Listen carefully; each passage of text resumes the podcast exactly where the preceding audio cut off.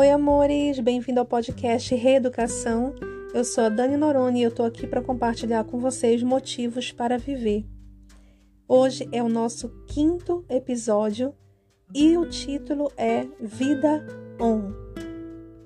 Nem todo mundo que pensa ou fala em suicídio vai chegar a concluir o ato, mas a maioria das pessoas que concluíram o ato pensaram em suicídio antes. Alguns até chegaram a falar, mas ninguém acreditou.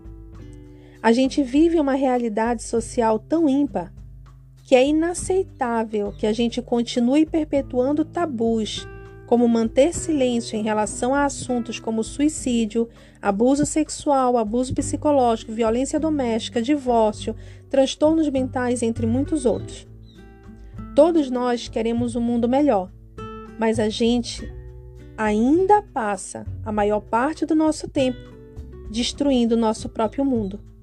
E fazemos isso perpetuando ignorâncias. Nunca tivemos tanto acesso ao conhecimento e, ao mesmo tempo, ainda temos uma sociedade tão ignorante. E um bom motivo para viver é ser a diferença que a gente quer ver no mundo. É por isso que eu estou compartilhando com vocês essas mensagens cheias de amor, de verdade, cheias de conteúdo útil para uma mudança de mentalidade. Eu fiz um vídeo e postei no Rios do meu Instagram. Inclusive para quem quer me seguir no Instagram, arroba Dani Noronha Oficial. Eu fiz esse rios com algumas fotos.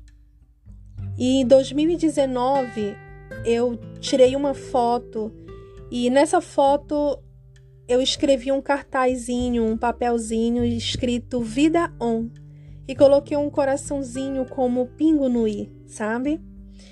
E essa foto foi é muito emblemática para mim. Eu sou muito apaixonada por fotografia e eu acredito que momentos devem ser registrados. Mas o que as pessoas não sabem dessa foto é que dois dias antes dessa foto eu queria que a minha vida acabasse. Eu vivi para colocar a vida no modo on novamente. Mas eu queria que a minha vida estivesse no modo off, dois dias antes dessa foto. E aí a gente lembra do episódio anterior, quem vê religião não vê suicídio. E como dizia minha vozinha, quem vê cara não vê coração. Muitas das vezes a gente vê alguém sorrindo e não sabe a dor que aquela pessoa está vivendo. Ignorar a nossa humanidade faz de nós fracassados diante da vida. Eu acho que o maior fracasso da vida não é você perder dinheiro, é, perder negócios, desistir de algum sonho, de alguma coisa. Eu acho que o maior fracasso mesmo da humanidade é você fracassar como ser humano. É você fracassar como pessoa. Uma outra foto que eu coloquei foi uma foto que eu tirei com um girassol. E eu amo girassóis. Girassol, girassol é a minha flor preferida. E na foto é nítido que eu tô com uma olheira enorme. E eu tirei essa foto e ficou linda. Eu amei o resultado. Mas alguns dias antes daquele girassol iluminar meu rosto naquela foto, as olheiras estavam denunciando os dias de profundo sofrimento psíquico que eu estava vivendo. Uma noite eu estava na faculdade em 2020, começo de 2020, não, final de 2019 para começo de 2020, eu não me lembro bem. Eu estava deitada no banco da faculdade, olhando para o céu e chorando. E enquanto eu estava ali deitada, eu estava debaixo de um ipê e caiu uma folhinha roxa no meu cabelo. E eu sabia que era uma florzinha que tinha caído. E aí eu coloquei, abri a câmera do celular para olhar. E sem me mexer. E aí eu botei o celular em cima do meu rosto para ver o que estava acontecendo, aonde a folhinha tinha caído. E nessa hora eu me fotografei.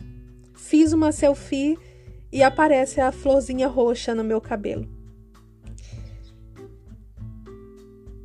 Essa imagem fala muito sobre o que eu estava vivendo naquele momento e sobre a experiência que eu tive.